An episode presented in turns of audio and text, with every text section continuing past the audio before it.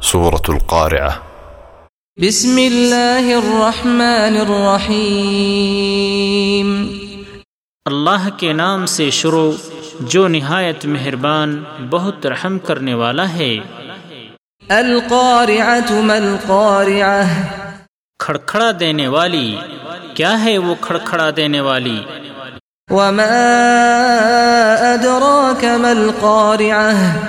اور آپ کو کیا معلوم کہ وہ کھڑکھڑا دینے والی کیا ہے؟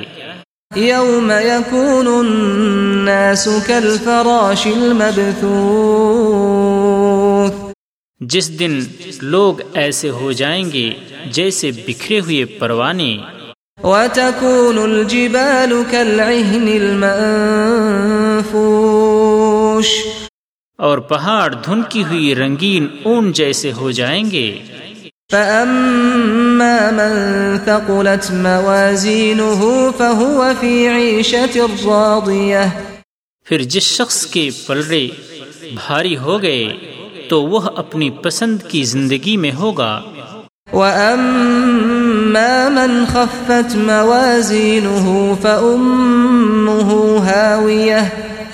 اور جس شخص کے پلڑے ہلکے ہو گئے تو اس کا ٹھکانہ حاویہ یعنی گڑھا ہوگا۔